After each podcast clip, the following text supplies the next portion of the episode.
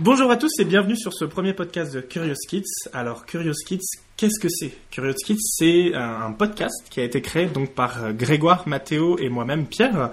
On avait envie, on est en discussion depuis euh, depuis plus d'un an maintenant pour euh, créer une nouvelle aventure, créer un nouveau podcast. On avait envie de euh, proposer un média euh, qui invite principalement des gens basés euh, dans ce qu'on appelle l'arc lémanique entre Lausanne et Grenoble pour faire simple et proposer un podcast autour de tout ce qui est technologie et société comment aujourd'hui euh, les technologies ce qu'on a appelé pendant des années les nouvelles technologies aident et font évoluer la société et quels sont bah, les enjeux aujourd'hui, quels sont les risques et comment, comment ça a un impact aujourd'hui sur la société. Donc euh, aujourd'hui, euh, présent autour de la table, donc nous avons euh, Grégoire, Mathéo et, et moi-même. Donc je vais proposer d'abord à Mathéo de se présenter. Merci Pierre, bonjour. Donc moi c'est Matteo Mazzeri. Je suis italien, mais hum, je fais un peu le tour du monde. Je suis atterri ici en France il y a quelques temps. J'ai hum, passionné de, de technologie depuis, depuis toujours, surtout pour ce qu'elle permet de, de faire c'est pas euh, l'outil en soi qui m'intéresse, c'est les, possibilités qu'il qu'il ouvre. Et en particulier Internet, je trouve, qui, qui, qui nous rend des super, des super hommes. Donc, euh, euh, depuis quelques temps, j'ai rencontré Pierre au Rencard du Web qui l'organise. D'ailleurs, si vous êtes dans la région, absolument, il ne faut pas rater ça. Et, et, je lui ai lancé la dernière fois qu'on s'est vu l'idée de faire ce podcast et idée que j'ai pris au vol parce qu'en fait, comme on en discute un moment euh, depuis un moment avec euh, avec Grégoire. Euh, euh voilà. Voilà. Et donc voilà, je, nous voici et, hum, parce que j'ai vraiment envie de, de, partager un peu cette vision presque magique que, que j'ai avec tout le monde. merci Mathéo, Grégoire? Oui, bonjour à tous. Donc euh, Grégoire Japio. Donc euh, moi, ben, en grand euh, monomaniaque des barcamps, je vais utiliser le système des trois tags pour me présenter rapidement. Alors donc barcamp, communauté et slow food. Donc en fait, je pense que je peux me, me, présenter au travers de ces de ces trois tags parce que ça décrit assez bien euh, mon histoire, euh, ma passion, mes valeurs et euh, un petit peu aussi ce qui me ce qui me motive sur ce, ce, projet de podcast avec les amis Pierre et Mathéo. donc les barcamps qui sont ces événements, vous aurez l'occasion d'en entendre parler un peu plus pour ceux qui connaissent pas forcément très bien, puisque on va très très certainement faire un, un épisode dédié à ce, ces événements, ce type d'événements, ce format basé sur les méthodologies open space. Euh, moi, il se trouve que c'est euh, ces événements que j'ai eu l'occasion d'initier avec euh, avec quelques personnes en France il y a une petite dizaine d'années maintenant. ça a été les bases de tout tout mon réseau, ma culture et ma passion pour les métiers de les métiers du web et que c'est un un format qui est basé sur des valeurs donc qui a été initié par des des pionniers de de l'open source comme euh, Tantex Chris Messina, Matt Wulenberg, euh, entre autres, et euh, donc qui a réussi à transmettre un, certain nombre de valeurs.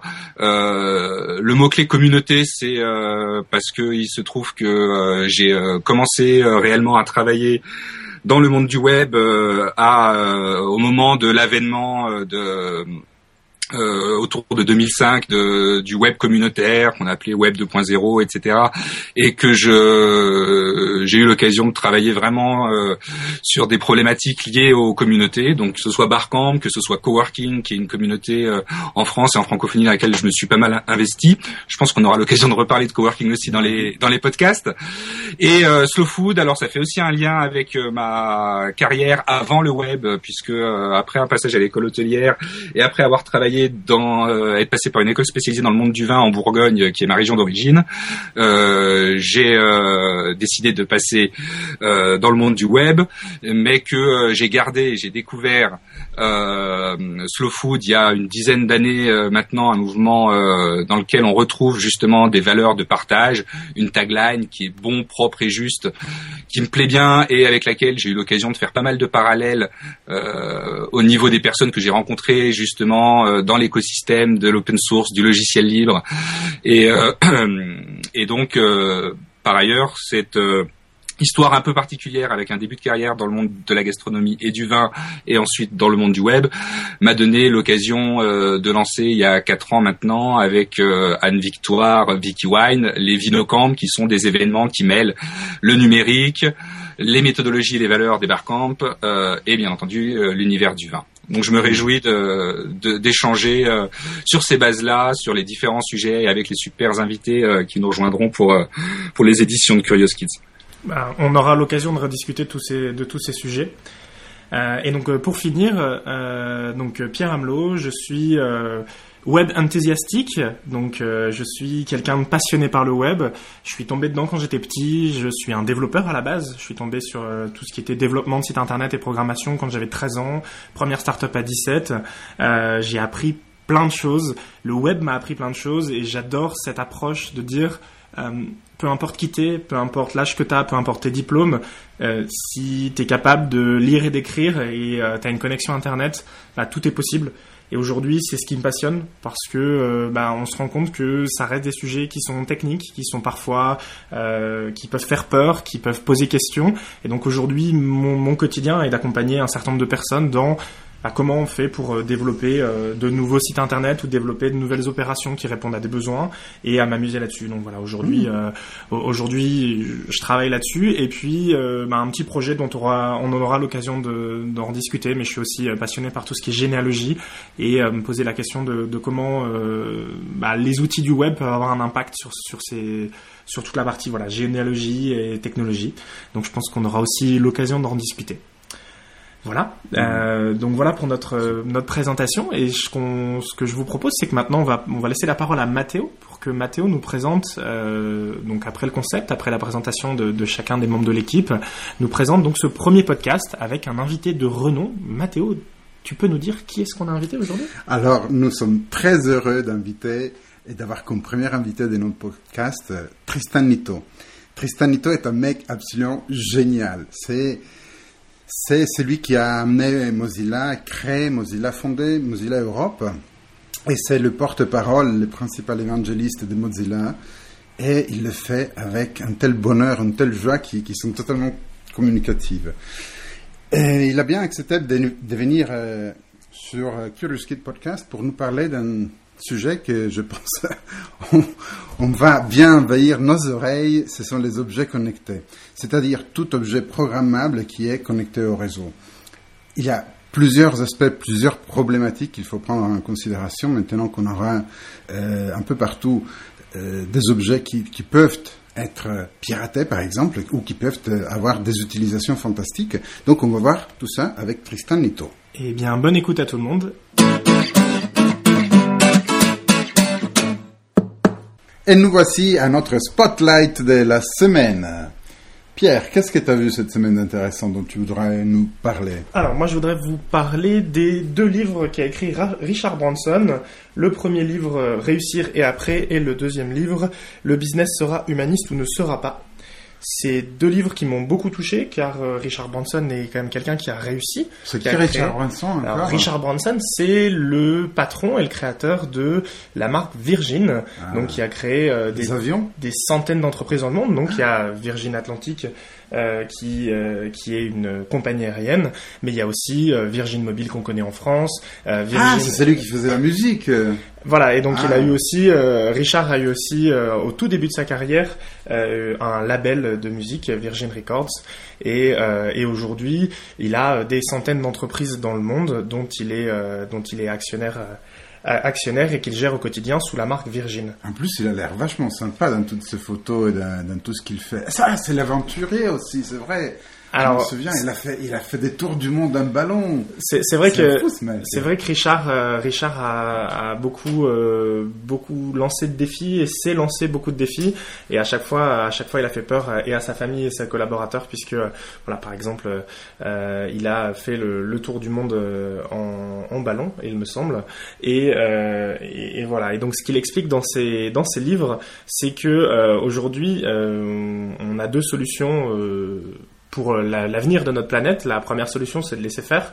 La deuxième, euh, c'est de dire bon bah ok, on peut faire du business et euh, en faisant du business, on peut aussi faire des choses qui soient de qualité et, euh, et propre au niveau de tout ce qui est écologie, tout ce qui est respect euh, des populations, tout ce qui est euh, éducation dans le monde. Et donc c'est ce qu'il explique dans son deuxième livre, donc le business sera humaniste ou ne sera pas, publié en France donc aux éditions de La Martinière.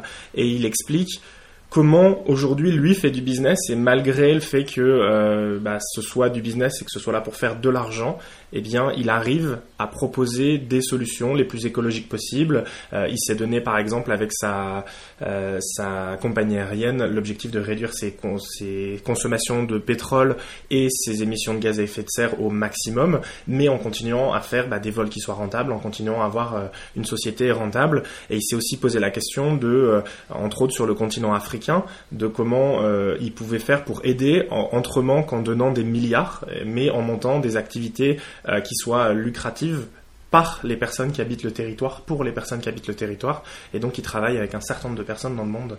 Voilà, donc euh, moi, ces deux livres de Richard Branson euh, m'ont beaucoup touché parce que on voit que on peut faire du business, on peut parler argent, on peut parler actionnariat, tout en bah, faisant, en essayant de faire le maximum pour la planète et en faisant évoluer la manière dont on fait le business. Et business et capitalisme ne sont pas opposés à écologie et respect de son prochain. Donc on peut faire du business où tout le monde est gagnant en fait. Bah, en tout cas, euh, Richard le pense et euh, le bouquin, euh, le, bouquin l'explique bien et donne un certain nombre d'exemples de gens comme Richard Branson et d'autres qui qui ont fait beaucoup de choses pour pour le bien bah, des peuples et de la planète. Et donc toi, Mathéo, de quoi tu voulais nous parler aujourd'hui? Mais tiens, moi aussi, je voulais vous parler d'un entrepreneur américain qui lui aussi est très concerné en fait par euh, le bien-être de personnes avec qui il interagit, que ce soit les employés, les fournisseurs ou euh, tout client, en fait. Et alors, qui, qui est cet entrepreneur dont tu veux nous parler? Alors, il a un nom bien curieux, un peu asiatique, difficile, je pense, en français. Il s'appelle Tony Chie. D'accord. Et alors, qu'est-ce qu'a fait, euh, qu'est-ce qu'a fait Tony? Qu'est-ce qu'il a créé? Il a, il a écrit un livre suite euh, à, son aventure euh, de création d'entreprise, une entreprise qui ici en France n'est pas très connue, qui s'appelle Zappos, qui en fait vend des chaussures aux États-Unis et qui a été récemment racheté pour plus d'un milliard de dollars. Un milliard de dollars maintenant, c'est les talons, c'est la petite pièce avec laquelle on rachète les entreprises aux, US. Et, hum, et, donc cette entreprise Zappos, il l'a fondée euh, en se basant sur des principes de euh, delivering happiness, soit euh, le bonheur. Euh, il faut que toute la culture de la société, en fait, soit fondée sur l'entreprise du bonheur. Donc tu veux dire que quand on travaille ces Zappos, ce que Tony essaye de faire passer comme message, et ce qu'il a réussi a priori chez Zappos, c'est de faire que moi en tant que salarié, je sois heureux? Que non seulement toi, en tant que salarié, tu sois absolument heureux, que chaque client soit heureux, que les fournisseurs aussi soient heureux. En fait, tout intervenant de la chaîne des ventes, d'achat, tout, tout ce qui fait le business, en fait, doit être fondé sur un critère de respect du bonheur des gens. Donc Tony pense que pour faire du business, il faut que ses clients, ses partenaires, ses collègues, ses salariés soient heureux. Si tout le monde est heureux, on fait du business. Absolument, et on fait du business toujours mieux. Parce que si on va au travail content, en sachant qu'on va passer une bonne journée, que même si un client m'appelle pour me demander où est-ce qu'il peut acheter une pizza, moi je peux lui répondre en lui disant oui, tu peux aller, euh, et je vais faire une recherche internet pour voir si euh, y a une bonne pizza près du client. Et ça aussi, ça fait partie de mon travail, où je peux parler de n'importe quoi euh, qui, qui, intéresse euh, moi et, et, les clients qui m'appellent. Moi, je vais être content. Et si je suis content, en fait, je vais fournir un meilleur service et tout le monde sera gagnant. D'accord. Et tu me dis que Tony a écrit un bouquin. Comment il s'appelle? Oui. Alors, euh, je l'ai trouvé en français aussi. Il s'appelle L'entreprise du bonheur. Je l'ai vu. Euh, il a été publié en 2011. Et c'est donc par Tony Chier. Son nom c'est H-S. I-E-H. Mais en tout cas, on va mettre tous les liens sur la page du blog. Eh bien, merci beaucoup Mathéo et à très bientôt pour un nouveau Spotlight. Merci.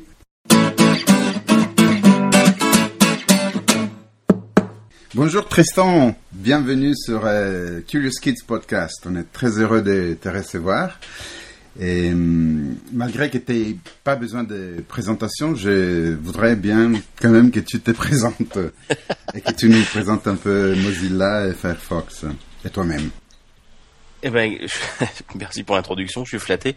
Non, non, euh, je, pense que quand même euh, les, gens n'ont pas trop entendu parler de moi, euh, ou peut-être déjà trop. Néanmoins, je vais, je vais quand même me présenter. Donc, je m'appelle Tristan Nito, je suis un citoyen français, j'ai 47 ans et je contribue au projet Mozilla depuis depuis 16 ans maintenant, euh, d'une manière ou d'une autre, dans la mesure où euh, bah, j'étais impliqué dans son lancement en 1990. Euh, j'ai fondé Mozilla Europe en 2003, j'ai fait le lancement en Europe de Firefox en 2004, donc voilà, il va avoir 10 ans cette année. Et puis depuis, j'ai fait différentes choses, mais si vraiment je devais me définir, ce serait évangéliste, c'est-à-dire celui qui va porter la bonne parole, qui n'est pas une parole sacrée, mais une parole technologique. Voilà. Alors, merci Tristan pour ta, présentation. Est-ce que tu peux nous présenter plus en détail euh, Mozilla, son historique, sa création et euh, surtout son rôle dans la société? D'accord. Alors, donc euh, Mozilla est une organisation à but non lucratif. Elle a été initiée en 98 par la société Netscape, depuis disparue. C'était en fait une occasion pour pour Netscape qui était euh, une première start-up de l'internet euh, et qui était menacée parce qu'elle menaçait euh, Microsoft. Bah, Microsoft a décidé de lui couper l'arrivée d'oxygène et de Microsoft a décidé de, de faire un produit concurrent du produit phare de Netscape, à savoir un navigateur. C'est Microsoft Internet Explorer. Et euh, ils ont décidé de faire un concurrent du logiciel de Netscape et de l'intégrer dans Windows, ce qui est un but de position dominante. Ils ont perdu évidemment le procès, mais entre-temps, Netscape était effectivement asphyxié. Et la solution de Netscape pour euh, sortir de, de, cette situation euh, très compliquée, hein, quand on est une start-up, faire face aux géants Microsoft, c'est forcément très mhm. compliqué, c'était quelque chose de très euh, très innovant et, et très courageux en ce sens que euh, l'idée était d'ouvrir le code source du navigateur, qui était un code propriétaire, ouvrir ce code source en disant euh, venez contribuer euh, et vous pourrez utiliser le résultat, de, de vos travaux et de, et de la collaboration de tous, vous pourrez l'utiliser gratuitement. Et bah ça comme ça a démarré en 98 comme ça. Moi j'ai donc j'étais impliqué là-dedans puisque je travaillais euh, euh, à Netscape au bureau de Paris euh, avec des je m'occupais de l'Europe du Sud et en fait j'étais le seul qui avait entendu parler de l'open source auparavant parce que j'avais une expérience. J'avais déjà rencontré Richard Stallman et j'utilisais Emacs à l'époque et tous les autres autour de moi euh, n'avaient aucune idée de, de ce que c'était que l'open source. Hein. En 98, c'était la première fois qu'une société euh, ouvrait le code source de son logiciel, qui était jusqu'à présent euh, un peu les joyaux de la couronne qu'on estimait complètement euh, secret. Quoi, il fallait garder ce secret. Et là, dans un dans vraiment un mouvement complètement inattendu, Netscape a dit on ouvre le code source du, logiciel, on va travailler dessus de façon collaborative et on va nommer ce projet euh, Mozilla. Ça a pris un peu de temps pour décoller, au point que en 2003, euh, Netscape a dit bon en fait, euh, en fait on n'y croit plus, on va arrêter là. Donc tu veux dire que les cinq premières années ont été ont été complexes, difficiles pour Mozilla?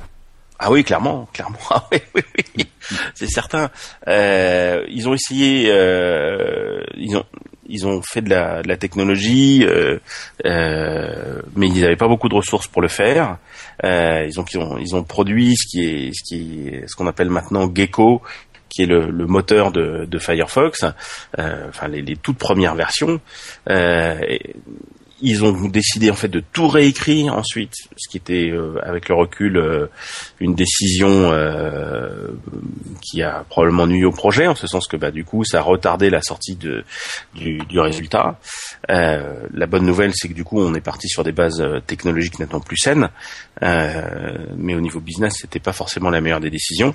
Donc, tu, et donc ce que tu es, ce que es en train de nous expliquer, c'est que Netscape avait un, un moteur euh, de rendu, donc qui permet de transformer le, le code d'une page web en euh, une page web affichée sur euh, sur l'écran de l'ordinateur. Et donc les ingénieurs de chez Mozilla ont décidé pendant les cinq premières années de créer donc Gecko, le moteur de rendu de, de Firefox aujourd'hui, et ils sont repartis de zéro. Voilà, mais c'est pas simplement Gecko le moteur, tout ce qui est autour, l'interface utilisateur. Donc il fallait euh, redévelopper l'interface utilisateur, redévelopper la, base de données des bookmarks, enfin des marque-pages, le moteur JavaScript. Euh, enfin bon, il y avait, c'est très compliqué en fait un navigateur. Hein. C'est vraiment gros gros projet, euh, technologiquement très avancé, avec toute une problématique de sécurité derrière. C'est une vraie plateforme en tant que tel, hein, un navigateur. Donc ça a demandé beaucoup de temps, alors qu'ils y étaient presque arrivés.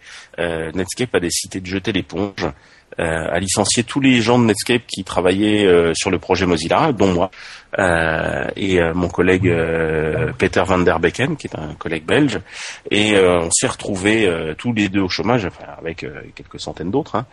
mais sauf que nous, on était en Europe et on s'est dit mais c'est pas possible c'est pas possible. On a fait, en fait, la technologie et le produit sont sont quasi sont quasiment prêts. On avait euh, une ébauche de Firefox qui était dans les tuyaux, qui n'était pas encore sortie, mais on se dit mais là si si on arrive à faire un navigateur très simplifié, très facile d'usage euh, et performant, euh, il y a moyen de, de faire vaciller le monopole. En 2003, après 5 ans de travail, un grand saut dans le vide pour les équipes de Netscape. Euh, vous êtes tous euh, licenciés et euh, vous avez quand même la possibilité de changer la donne. Et alors, quelles sont les décisions qui ont été prises à ce moment-là? Eh ben, en 2003, c'était c'était hmm, pas facile, mais on, savait que c'était la bonne décision. C'est qu'il fallait créer une organisation qui reprenait le projet Mozilla, puisque Netscape l'abandonnait. aux États-Unis, la Mozilla Foundation est créée. Euh, et en Europe, euh, je crée Mozilla Europe avec mon collègue Peter van der Becken, qui est belge. Et euh, tous les deux dit, il y a une énergie, il y a des bonnes volontés en Europe, il y a aussi des besoins en termes de marché. Des besoins qui seront pas adressés par par les États-Unis, parce que bah, aux États-Unis, quand tu as fait une version américaine de ton logiciel en anglais, bah, ça suffit. Alors que bah, en Europe, il faut encore la traduire dans plusieurs langues, et puis aussi la la faire connaître. Et je me suis dit, bah, moi, je pense que c'est quelque chose que je peux faire. Euh, mon collègue euh, Peter, lui, était euh, euh, est toujours ingénieur et donc développeur de un des développeurs de, de Firefox. Et à tous les deux, ben, on s'est mis à, à, faire ça, à organiser la communauté dans les différents pays. On a monté une association. Mozilla Europe. On n'a aucune idée de comment on allait gagner de l'argent, mais Firefox va aboutir d'ici à euh, un an et euh, il faut le lancer et puis après on ah, tant pis on tant pis moi j'étais au chômage mais euh, je touchais pas d'argent de, de, l'État français pendant plusieurs mois pendant huit mois je me suis dit je me donne huit mois pour pour lancer la chose finalement ça a pris un petit peu temps que prévu. Mais voilà, on est arrivé en novembre 2004 et on a lancé euh, Firefox. Euh, et avant même en fait ce lancement, c'était déjà le succès. C'est-à-dire qu'il y avait un bain incroyable euh, autour de Firefox dès la version 0.8 où il est devenu vraiment utilisable.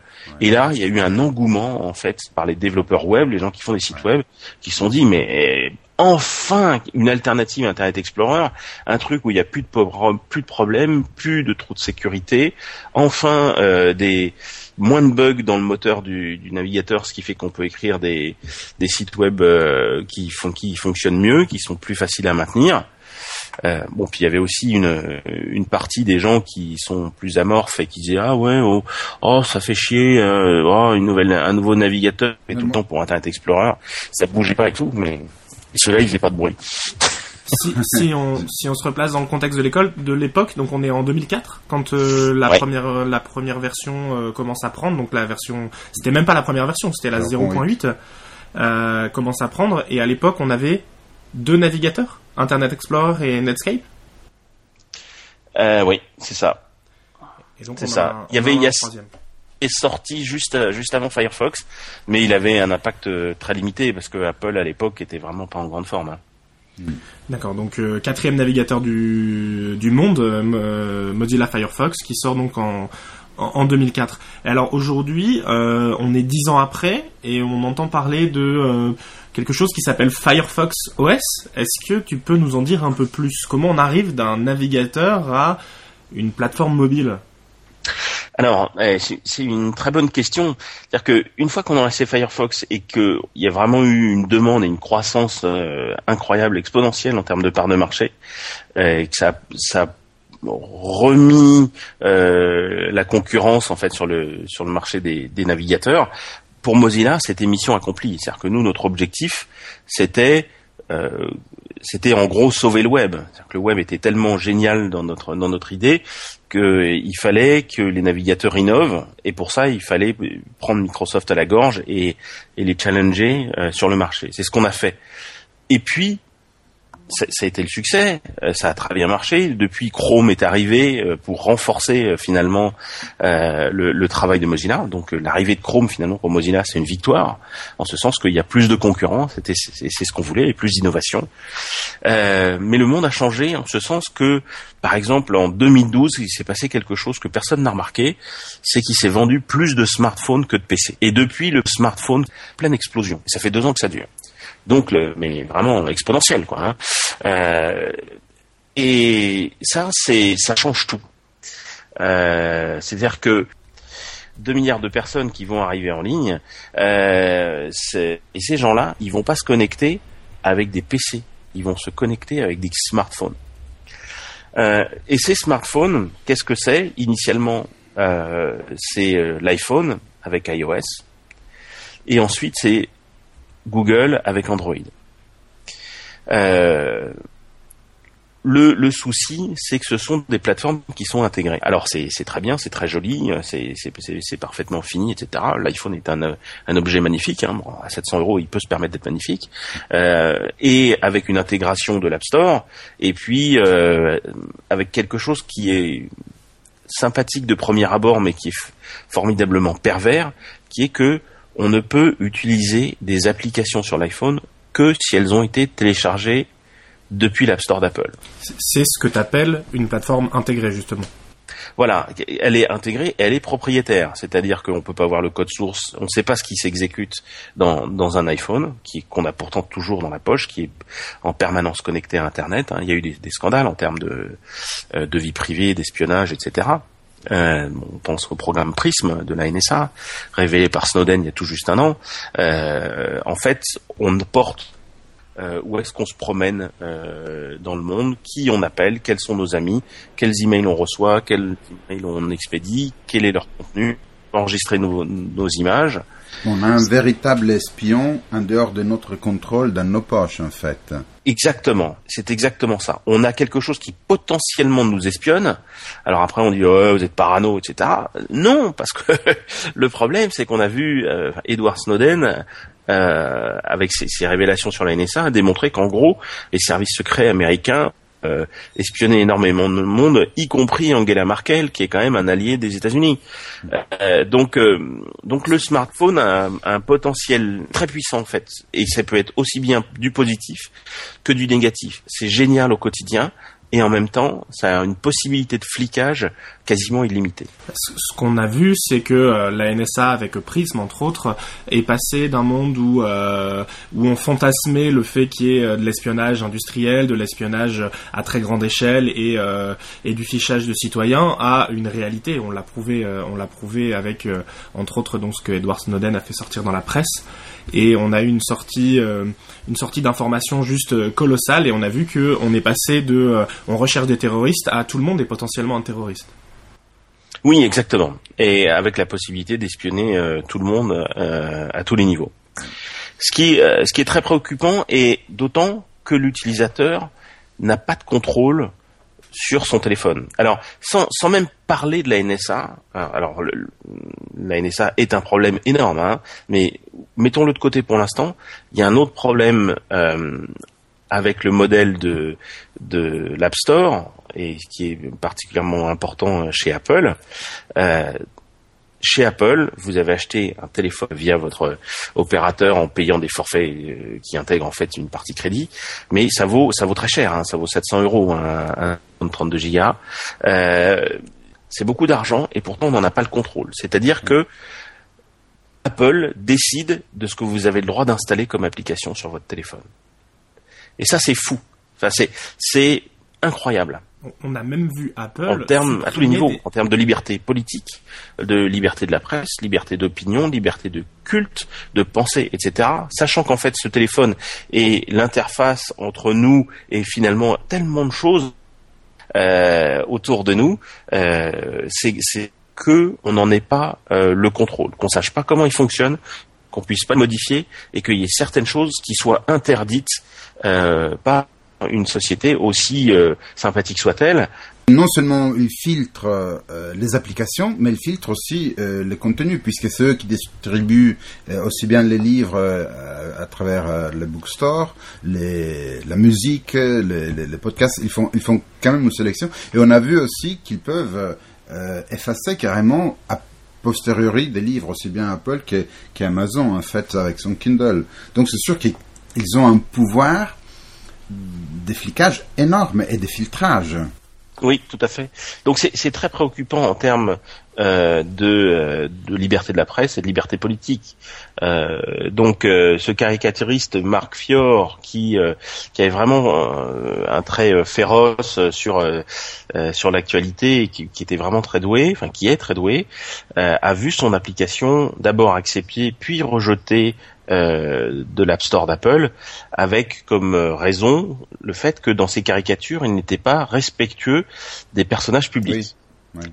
Euh, ce qui est mm, paradoxal puisque la caricature justement c'est euh, ne pas être respectueux du personnage public et donc il est il était euh, sidéré de voir que son application a été retirée et elle a été retirée jusqu'au jour où il a obtenu le prix Pulitzer pour son travail et qui est la plus haute distinction qu'on peut avoir en tant que caricaturiste, hein, puisque c'est un prix pour le, le journalisme. Euh, et euh, évidemment, à cette occasion-là, Apple, très embêté, a, a rétabli son application.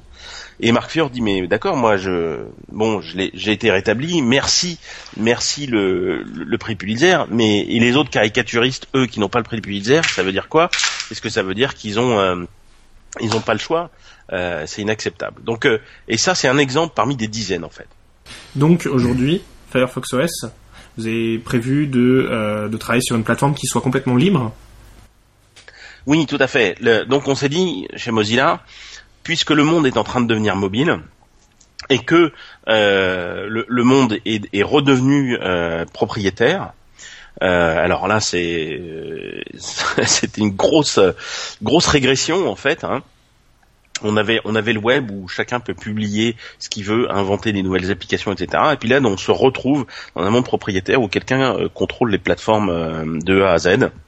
Parce, que- parce qu'avec Android, euh, la liberté, elle est, elle est pas non plus euh, euh, véritable, dans le sens que c'est vrai qu'ils ont, ils sont partis d'une base euh, d'un logiciel euh, Linux, open source, mais en fait, euh, ils ont quand même un contrôle euh, qui va au-delà. Enfin, ils sont pas totalement libres. Oui, alors c'est euh, Android euh, par certains côtés est bien meilleur qu'Apple euh, en ce sens que euh, ils autorisent des App Store alternatifs que personne n'utilise pour des tas de raisons parce qu'en fait Google essaye pas vraiment de les rendre attirants, Euh, mais euh, au moins, par exemple, on peut avoir un Firefox pour Android parce que euh, Android est plus est plus cool sur ce qu'on peut faire sur sur son sur sur Android. Alors que chez Apple, c'est pas les conditions, les contrats d'Apple ne, ne le permettent pas. Mais en même temps, au départ, on pouvait faire on pouvait faire vraiment un Android complètement libre, et au fur et à mesure, toutes les applications sont en train de devenir propriétaires. Euh, et de plus en plus de, de logique euh, de de l'operating system, du système d'exploitation, sont transférés euh, dans une bibliothèque qui s'appelle Google Play Services et qui elle est aussi propriétaire. Donc euh, on se retrouve en fait avec la partie libre d'Android qui fonctionnellement euh, rétrécit, ce qui est euh, très préoccupant puisque le fait qu'elle soit libre, ça permet euh, à l'utilisateur avancé d'en avoir le contrôle. Et là, bah il y a plus il a plus de contrôle possible par l'utilisateur. C'est euh, c'est c'est très préoccupant. Mozilla pour s'attaquer à ce problème euh, qui est le, besoin de liberté et de contrôle de l'utilisateur, le contrôle par l'utilisateur de, son téléphone mobile, de son smartphone. Et, euh, et ben on a créé pour ça Firefox OS, un système d'exploitation système d'exploitation qui utilise un noyau Linux qui va qui est combiné à euh, notre moteur euh, Gecko dont j'ai déjà parlé, qui est le, le cœur de la technologie de, de Firefox. Donc on a fait tourner euh, le, le, Gecko sur sur un téléphone mobile et puis avec une ensuite une couche applicative libre qui est dans le téléphone qu'on a qu'on a créé pour l'occasion. Ce qui est un très spécifique avec Firefox OS, très original. C'est une, euh, il est prévu pour faire tourner des applications web. Toutes les applications sont écrites en HTML5. Euh, c'est-à-dire que c'est une plateforme euh, qui n'est pas la propriété de Mozilla pas besoin de demander, de demander l'autorisation à Mozilla pour écrire une application euh, qui va euh, sur euh, sur Firefox OS. Il suffit d'avoir un éditeur de texte, la documentation est libre d'accès, pas besoin de donner sa carte bleue et de télécharger un SDK. c'est c'est le web quoi.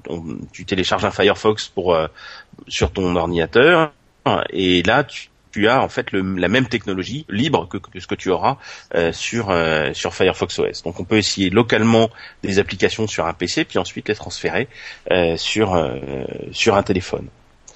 Et qu'avec l'espoir en fait à terme que les, les 2 milliards de personnes qui vont arriver dans les 5 ans à venir et qui vont découvrir l'informatique connectée dans ces 5 ans, eh bien on veut que ça soit sur la base d'un système libre et ouvert un système où le logiciel est libre et où les formats, en l'occurrence HTML5, JavaScript et CSS, les, standards du web, soient des, standards qui sont libres et donc il n'a pas besoin de demander l'autorisation à qui que ce soit euh, pour, pour écrire ces applications. Et, il y a une autre particularité, c'est que vous avez des smartphones avec un objectif qui soit accessible à tout le monde. Oui, alors en fait ça c'est euh, évidemment euh, en fait c'est la combinaison de deux choses. Euh, d'une part, Mozilla qui veut donner l'accès au plus grand nombre de gens possible. ça c'est un premier point. Et deuxième, deuxièmement, le fait qu'on est avec des partenaires de télécom avec qui on a discuté et ils nous ont dit mais en fait si on pouvait faire des téléphones pas chers, c'est c'est un segment de marché sur lequel Apple ne peut pas aller et Android va peiner. Et effectivement, Firefox OS est euh, beaucoup plus léger euh, que la plateforme Android euh, et donc a besoin d'une quantité de mémoire et d'une puissance processeur moindre par rapport à Android, ce qui permet de faire des téléphones particulièrement abordables, puisque les, premiers téléphones sortis en Espagne, en Pologne, Serbie, Monténégro, Allemagne, les premiers prix sont aux alentours de 70 ou 80 euros. Hein, à comparer aux 600 ou 700 euros de l'iPhone, c'est vraiment euh, euh, très très différent. Euh, alors évidemment, ils sont pas en aluminium et en verre, machin, etc. Ils sont, il y a plus de plastique, c'est évident. Mais pour des gens qui n'ont pas les moyens de de se payer un iPhone à 700 euros, eh ben ils peuvent s'offrir un téléphone sous Firefox OS.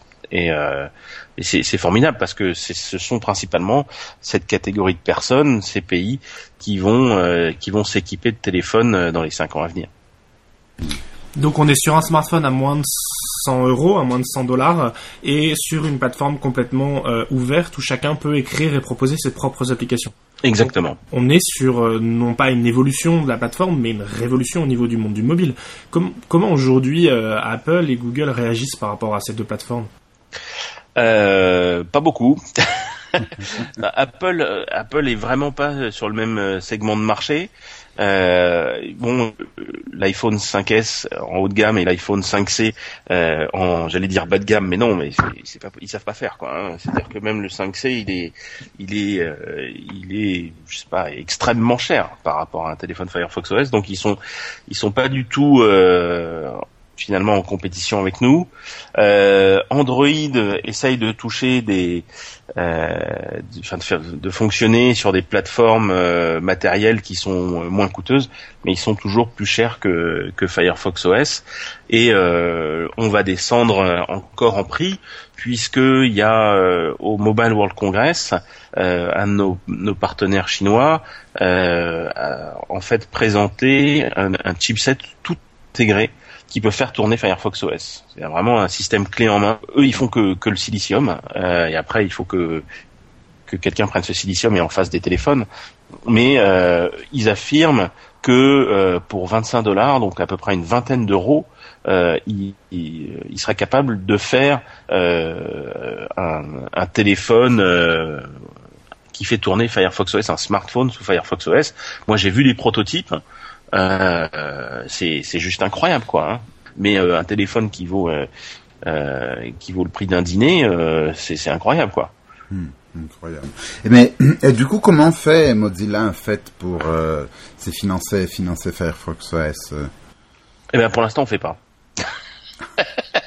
Il y a, en fait, euh, euh, investi euh, pour euh, créer Firefox OS sur la base de, des revenus générés par Firefox pour PC. C'est un investissement. on n'a pas encore les idées très claires sur la façon dont on va gagner de l'argent Firefox OS, mais c'est pas c'est pas ce qui est le plus important.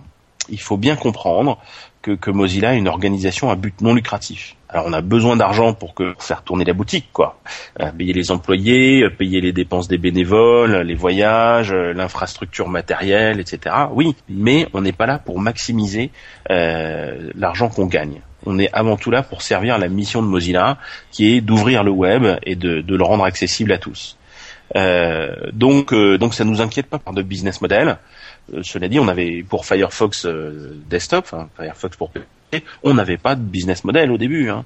Euh, moi, pendant 21 mois, je me suis pas payé. Hein. Et on y est allé quand même. Euh, maintenant, on est dans une situation matérielle plus confortable. Euh, on a beaucoup plus d'employés, parce qu'on est 1100 employés euh, dans le monde chez Mozilla. Mais euh, on verra bien comment on gagne de l'argent. L'essentiel, c'est de, réussir notre pari avec Firefox OS.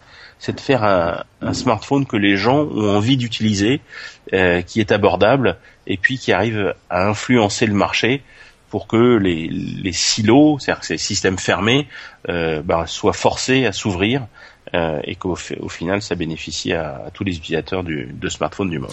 C'est ça qui est magnifique avec Internet, je trouve. C'est que vraiment, on peut mettre en place des dynamiques qui sont impensables ailleurs, qui ont vraiment comme euh, visée celle du bien commun, quelque part, pour euh, mettre en place des systèmes vertueux qui aboutissent à des projets qui serait magique dans d'autres contextes. Oui, parce qu'on on arrive à fédérer euh, les bonnes volontés à, à l'échelle du globe, euh, donc à une, à une, échelle qui était inconnue euh, auparavant. Il y a, y a une, une, image américaine qui est, que, que j'aime beaucoup. Il y a un concept qui s'appelle le barn raising. C'est donc le, le, le, montage de grange. J'ai pas compris. Ça s'appelle comment?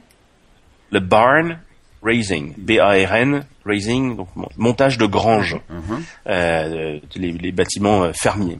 Et c'était euh, c'était une coutume en fait euh, où dans dans les fermes, quand quelqu'un arrivait euh, et qui devait euh, monter une grange bah, pour mettre ses animaux ou du foin ou je ne sais quoi, venait euh, et puis, euh, bah, on faisait des gâteaux, etc. Et puis, euh, tous les hommes s'y mettaient. Et puis, tout, le village mettait ses ressources en commun pour construire et monter une grange. parce qu'un seul homme peut pas faire ça, quoi. Il peut préparer le travail, mais il peut pas monter les murs de la grange. C'est trop gros, quoi. et donc, il fédérait ses, en, collaborant, il fédérait les, énergies de chacun. Et puis, ben, euh, le type à la fin de sa journée, il avait euh, sa, grange qui était euh, qui, qui, était montée. Là, c'est pareil, mais sauf que c'est à l'échelle de la oui. planète. On fait du barn raising, du montage de grange, mais c'est du logiciel. Et comme il y a Internet qui s'affranchit des distances et qui permet de travailler de façon collaborative, euh, on, on, crée tous ensemble euh, un logiciel, et puis comme c'est du logiciel et pas une grange, eh ben on peut ensuite dupliquer et, et permettre son usage à, à, à, des millions de personnes. Hein. 500 euh, millions d'utilisateurs. Quoi. C'est-à-dire que on fait un exemplaire tous ensemble et après on duplique cet exemplaire euh, en 500 millions d'exemplaires. Mm-hmm. C'est magnifique. Et c'est du burn raising numérique, quoi. Voilà. Oui. Mais j'ai j'ai l'impression quand même qu'il y a une, tendance quelque part un peu avec euh, la, la, problématique euh, dont on a entendu parler de la neutralité du net qui est en train d'être un peu bridée surtout aux États-Unis qui, qui qui va enfin je, je moi je me demande est-ce que ça va empêcher la liberté qu'on connaît aujourd'hui d'un internet véritablement distribué comme euh, je pense qu'il faudrait absolument préserver pour pouvoir continuer à, avoir des, choses comme Mozilla qui sont en place Ou est-ce que c'est juste une sensation?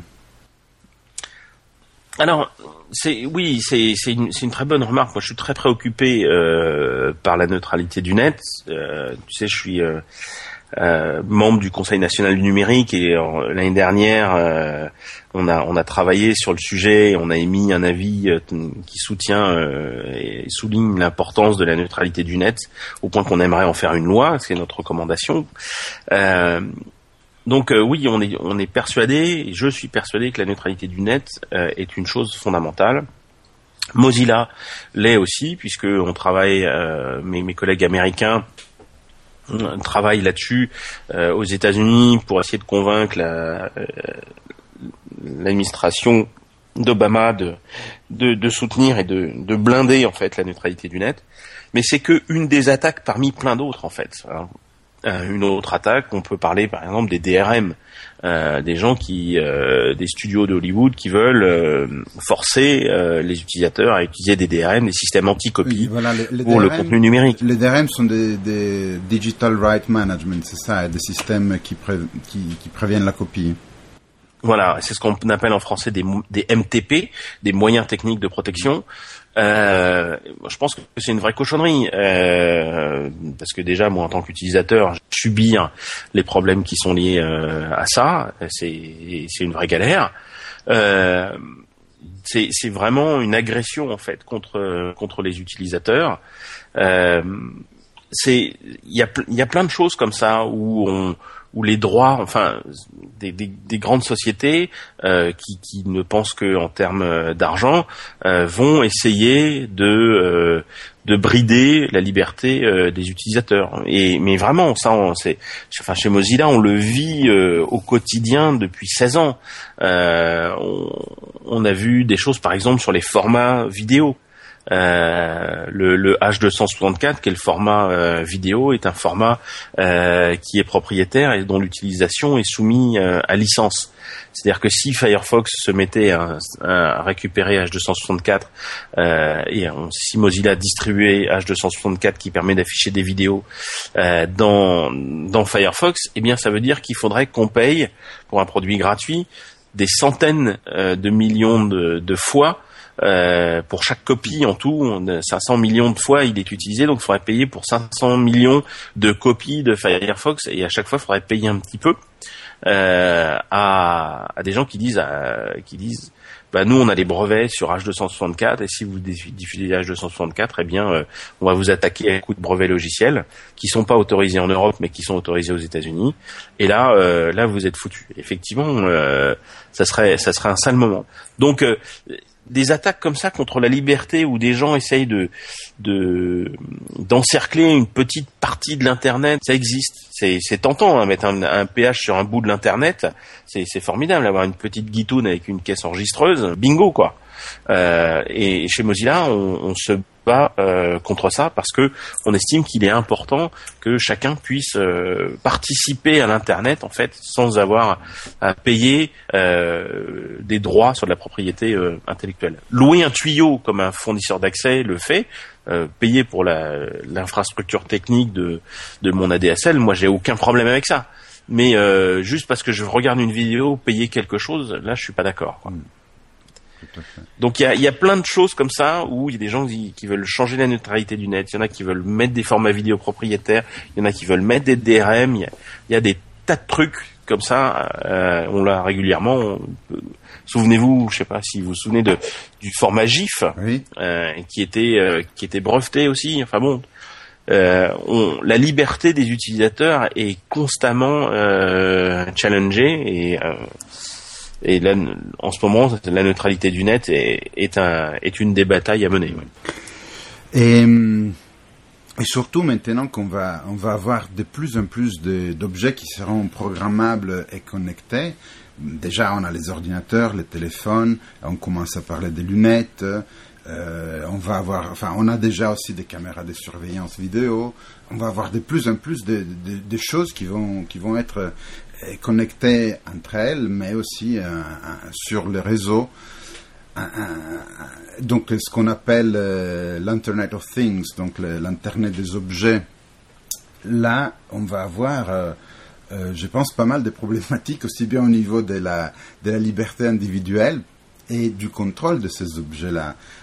Et de la sécurité, parce que ces objets-là, étant donné qu'ils sont connectés au réseau, n'importe quel pirate pourrait euh, rentrer dans le système et euh, le piloter pour lui faire faire ce dont le pirate aura envie.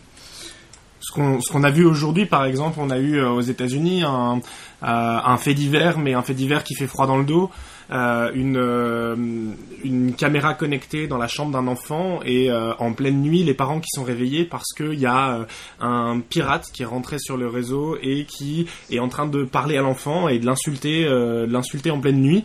Et donc voilà, un fait divers, mais aujourd'hui un fait divers qui est lié aux objets connectés, qui parce que aujourd'hui aujourd'hui la caméra qui est connectée à Internet permet aussi à n'importe qui d'y avoir accès en lecture, mais aussi d'interagir sur un environnement et sur un cocon qui est censé être sécurisé. Le cocon à l'intérieur de euh, d'une maison, d'un appartement, le cocon familial. Et aujourd'hui, bah, ces objets étant très proches des utilisateurs, si on a la main dessus, on a la main sur leur vie.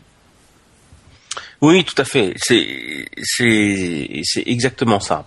La, problématique, elle, c'est un, une problématique de sécurité d'une part, et de liberté d'autre part.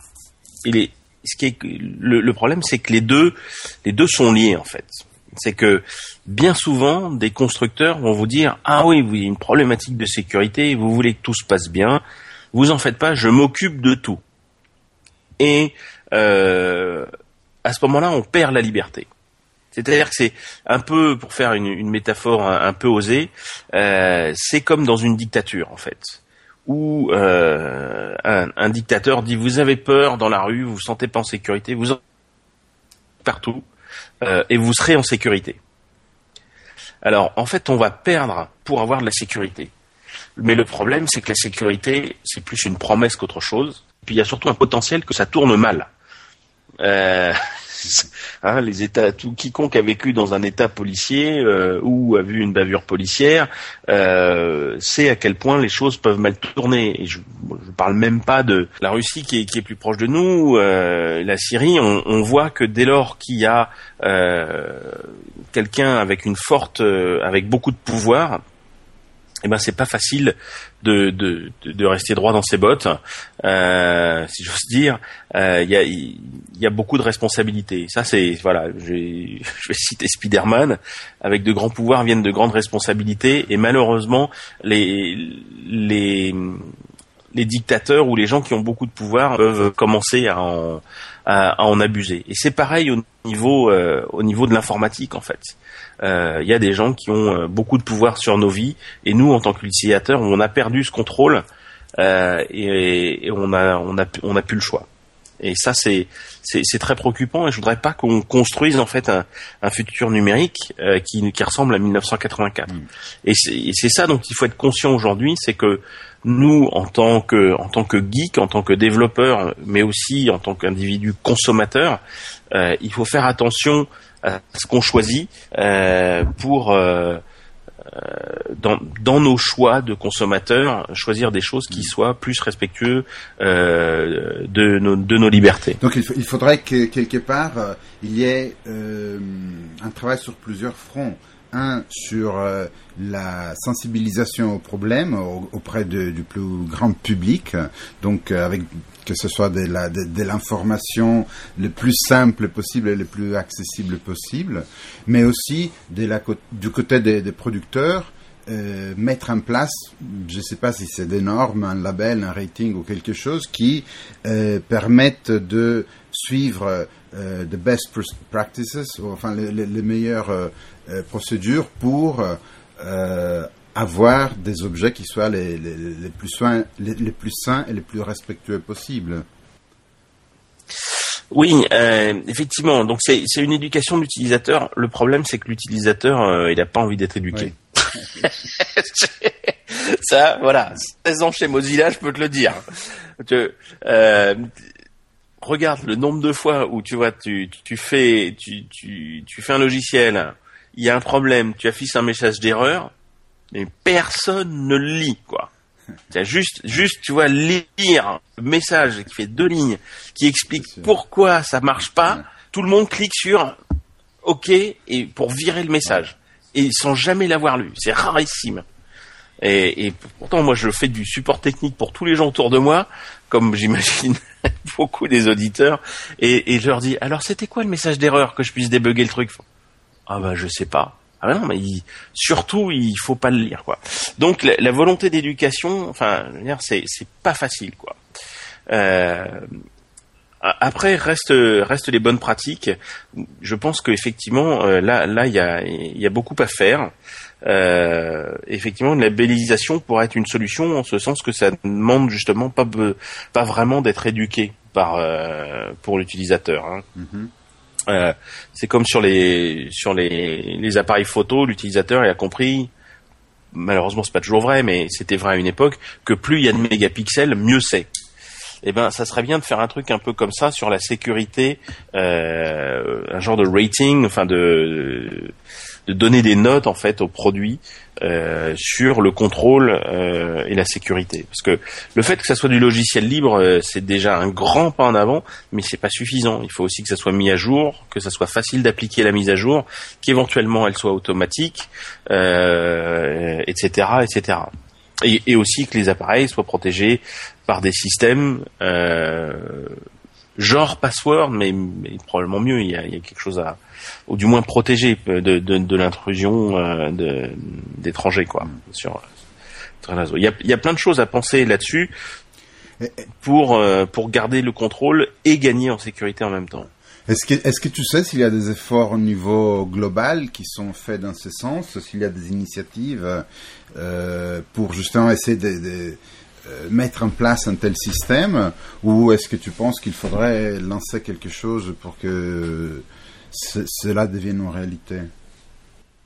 Alors je je connais pas d'initiative euh, dans ce domaine-là. Ça veut pas dire ce que je ne les connais pas, mais ça peut aussi vouloir dire que peut-être qu'elles n'existent pas et que donc ils font commencer quelque chose en étant euh, vigilants pour pas se laisser récupérer par les fabricants euh, qui sont euh, qui, qui sont passés maîtres euh, dans l'art de, de détourner ce genre de choses parce qu'ils aiment bien mettre des stickers sur les boîtes qui de matériel qui vendent quoi du genre oui nous avons 5 sur 5 euh, à des en fait à des trucs euh, qu'ils ont qu'ils ont conçus eux-mêmes. hein. L'industrie automobile par exemple est très très forte. Euh, on sait que les voitures ça pollue, euh, on sait qu'il y a des gros problèmes euh, liés au réchauffement climatique et euh, tous les constructeurs ont sorti leur propre label à eux qui s'auto-décernent.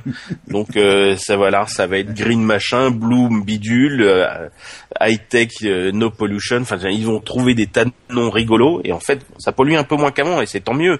Mais globalement, c'est quand même des trucs super polluants, mais ils sont tous très fiers de bomber le torse euh, en se disant, regardez, on a les labels Blue Tech, euh, Green Tech, euh, etc., euh, qui sont qui sont pas des trucs des trucs indépendants. Donc il faut faire, il faut être, euh, Il faut- faire attention. Il faudrait arriver à mettre en place une sorte de base de données totalement indépendante, en fait, où euh, chacun pourrait aller contrôler, soit avec un, tout simplement en passant un QR code ou peu importe euh, quel, par quel moyen, retrouver son produit et voir donc un avis objectif sur sur la qualité de, de ce produit, de façon que ce Tout soit à fait. totalement indépendant des, des producteurs. Bien sûr, ça serait, euh, ça serait génial. Ça me fait penser un petit peu euh, à une problématique euh, parallèle euh, qui, qui est basée sur les, les services en ligne. Euh, donc les services en ligne sont soumis à des euh, Terms of Services, euh, des TOS. Et euh, ça, ça a sûrement un nom en français, mais là, je, ce qui m'échappe. Euh, euh, donc, euh, et ce sont des contrats, évidemment. Euh, on les lit pas. Hein. Euh, L'autre jour, j'ai fait la mise à jour d'un iPhone euh, euh, pour ma belle-mère. Il fallait lire le contrat avant de l'accepter et il me proposait de me l'envoyer par email parce qu'il fait 60 pages. 60 pages sur l'écran de ton téléphone avant de commencer la mise à jour. Donc forcément, tu le lis pas, quoi. Euh, et personne ne les lit d'ailleurs. hein. Ouais. Il y a une expérimentation intéressante. Un jour, il y a un type qui a fait qui, qui- qui a fait un logiciel et qui a dit si vous lisez le, le contrat de licence jusqu'à cette page-là, je vous donne 1000 dollars et contactez-moi à telle adresse mail. Et il s'est passé des mois avant qu'il y ait un mec qui le contacte et il a donné les 1000 dollars et le truc avait été téléchargé des dizaines de milliers de fois. Donc personne ne lit, c'est pire que les messages d'erreur. Oui. qu'en plus, on dirait que c'est fait exprès pour être Non, voilà, illisible. C'est fait exprès aussi pour être illisible, parce que moi je lisais une, une statistique où... euh, Alors ju- justement, il y a un truc, euh, un truc très intéressant puisque c'est illisible et qu'on ne lit pas. euh, Il y a un Français qui s'appelle Hugo Roy, qui est un type génial, euh, qui a fait euh, un projet qui s'appelle TOSDR. Euh, Terms of Services Didn't Read, ouais. Euh, une variante du TLDR trop long, j'ai pas lu. Euh, donc là, c'est, les- je n'ai pas lu le contrat, et ça existe aussi sous forme d'extension Firefox. Et quand tu vas sur un site web qui est soumis à un TOS, à Terms of Services, eh bien eux ont analysé avec des juristes, parce que Hu- Hugo, il est, il est juriste de formation, et avec une communauté, ils évaluent en fait les Terms of Services et ils disent, ils en font une version compréhensible et ils disent si c'est dangereux ou pas. D'accord. Donc, euh, donc il y a quelque chose, enfin, dans le genre euh, euh, système qui est trop trop compliqué pour l'utilisateur, mais une communauté en fait une, une synthèse euh, objective, ça existe avec avec TOSDR et on pourra imaginer quelque chose de comparable euh, au niveau des devices, euh, des, des appareils connectés euh, qu'on achète. il faut absolument qu'il soit le plus transparent possible et le moins euh, fatigant pour, pour l'utilisateur parce que, comme tu dis, personne n'a envie, personne ne fera aucun effort, en effet. Donc, oui, mais il y a, il y a quelque chose à faire, oui. Et, et, euh, il faudrait trouver comment, comment lancer le truc, comment le mettre en marche, comment le faire partir au, ni- au niveau unifié, enfin au niveau global. La difficulté aujourd'hui, c'est de mettre tout le monde, euh, tout le monde d'accord, tout le monde autour de la table et de lancer, euh, lancer une norme qui soit utilisée par les industriels. C'est la, la difficulté aujourd'hui. Ben euh, oui euh, ou pas. Euh, on peut on peut faire sans eux, Oui, il faut, il faut pas qu'on demande aux industriels de... mais rien demander aux gens, hein, et, enfin aux, aux fabricants, euh, aux fournisseurs de services. Ils font une analyse du, du truc et, euh, et, et lui mettent un sticker. Ouais. Euh, on peut très bien euh, imaginer euh, une base de données euh, des euh, des X, euh, enfin de- des- des- des produits connectés euh, sur le marché. Et puis il faut définir un, ensemble de critères. Est-ce que le logiciel est libre? Est-ce que euh, il est mis à jour? Est-ce que euh, les communications sont chiffrées? Enfin, ce genre de choses, quoi. Euh, là, là, c'est des. Il faut déterminer euh, les bonnes pratiques en termes de, de sécurité et de liberté. Mais là, la communauté du logiciel libre a sûrement des tas de bonnes idées sur le sujet, je pense. Euh, il faudrait, il faut juste euh, les convaincre que, que c'est une bonne idée de, de, d'investir du temps euh, là-dessus, définir ses critères, ses bonnes pratiques, et puis ensuite de, de proposer aux gens de, de noter les produits d'après d'après mmh. ces critères, faire une base de données de produits. Voilà. Euh, l'idée, c'est que l'approche communautaire permettrait de s'affranchir d'un travail monstrueux pour euh, une, deux, trois, dix personnes, et euh, permettrait aussi de s'affranchir de l'aval des industriels, qui eux seraient forcément peut-être pas, bah, pas très très motivés à l'idée de d'être noté, tout simplement. Noté, et puis surtout de pas avoir la main dessus. Euh, tu le disais toi-même, les constructeurs automobiles, mais c'est pas les seuls, euh, aiment bien faire euh, des choses qui sont pas forcément très lisibles pour les utilisateurs, mais surtout des choses sur lesquelles s'il y a une note sur 5 ou une note sur 6 ou une note sur 10, ils aient la note maximale sur les éléments qu'ils mettent en place et sur les normes qu'ils mettent en place. Oui, oui, bien sûr. donc il faut, enfin, je suis pas très optimiste euh, quant à une régulation de l'intérieur avec la coopération euh, des fabricants. Euh, donc peut-être qu'une meilleure solution serait de faire quelque chose d'indépendant, mais de suffisamment visible pour pour que les gens aient tendance à aller là. Donc il faut euh, il faut euh, être dans la communication. Il faut peut-être s'adosser à enfin faire des partenariats avec la presse ou quelque chose ou une communauté aussi d'un journal. Il y, a, maintenant il y a plein de publications en ligne qui ont euh, des forums. peut-être que ça peut être une façon de faire aussi. Eh bien, merci, merci beaucoup Tristan pour pour, voilà pour, pour, ces différents éléments, pour, pour cette discussion. Merci d'avoir pris du temps et puis d'avoir accepté notre invitation euh, euh, chez, chez Curious Kids. Et, euh, et ben, on va te laisser on va te laisser le mot de la fin. bah merci, merci pour votre invitation. Euh, j'ai passé un très bon moment. J'espère que vous m'avez, j'ai pas trop déblatéré. Euh... Pas, pas, du tout. On, on, aurait pu te faire continuer encore longtemps avec grand plaisir. Bon, et moi je j'espère que qu'on aura un, futur euh, un futur où l'utilisateur final a, la liberté de créer le contrôle de son environnement. Je pense que c'est un défi de de notre temps. Euh, je pense que le futur du numérique, on est en train de le créer là dès maintenant. Euh, et, euh, il faut il faut il faut en être conscient et dans, dans nos choix, dans la façon dont on crée, euh, il faut donc il faut faut bouger. Faut bouger dans ce sens-là en tant que consommateur. Faut aussi faire des dons euh, à des organisations euh, du, du, logiciel libre.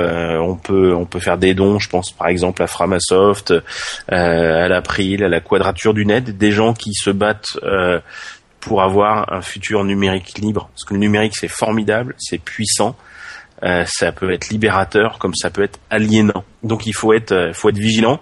Euh, ça va nous toucher et en tout cas c'est sûr que ça va toucher nos enfants. et voilà quoi. Autant leur laisser un monde fait de liberté plutôt que de de, de, contraintes et de surveillance. Magnifique. Merci beaucoup. Et tu as parlé des Framasoft, ça me permet d'annoncer aussi le prochain invité, en fait, c'est Alexis Ah, euh, excellent, génial. Bah, c'est ah c'est c'est c'est un dieu vivant ce type. Donc voilà, donc on va on va discuter avec Alexis sur euh, sur un prochain sujet qu'on va qu'on qu'on va annoncer euh, qu'on va annoncer très prochainement. Excellent. Voilà. Merci beaucoup Tristan, c'était un vrai plaisir de pouvoir discuter avec toi. merci encore. Bah, je vous en prie. merci Tristan. Merci à tous d'avoir écouté le podcast. Ah, c'est un tel bonheur d'avoir pu conclure ce premier numéro de notre podcast. Je suis tellement content. Hein, Qu'est-ce que tu en penses? Bah, C'est deux mois de travail, euh, deux mois de travail euh, acharné euh, avec Mathéo, Grégoire et, et moi-même. C'est vrai qu'on se posait la question tout à l'heure. Eh bien, quand on en a parlé avec Mathéo et Grégoire la dernière fois, bah, c'était le 14 avril. Le 14 avril, au dernier encart du web, donc à Annecy, on s'est dit go, on y va, on le fait. Et euh, bah, ce sera peut-être pas parfait, on va apprendre plein de choses, on a encore plein de choses à caler. Euh, voilà, ce premier numéro n'est pas parfait. Hein, non, euh, loin de là, malheureusement, il a eu quelques petites coupure, mais bon, on va s'améliorer sûrement pour les prochaines. En tout cas, on a été ravis vraiment de arriver à le faire, réussir à le faire. Voilà, et puis bah, encore une fois, merci à Tristan, et on se donne rendez-vous la prochaine fois pour discuter et pour, euh, pour vous présenter Alexis Kaufmann sur un nouveau sujet dont on va pas parler tout de suite. Pas tout de suite. Par contre, euh, j'espère que vous avez trouvé intéressant ce podcast, et si vous avez des commentaires, des suggestions ou autres, elles sont bienvenues. CuriousKids.co. C'est Eh bien, merci à tous, merci Mathéo, merci Grégoire, et à très bientôt. Allez, ciao Ciao, ciao.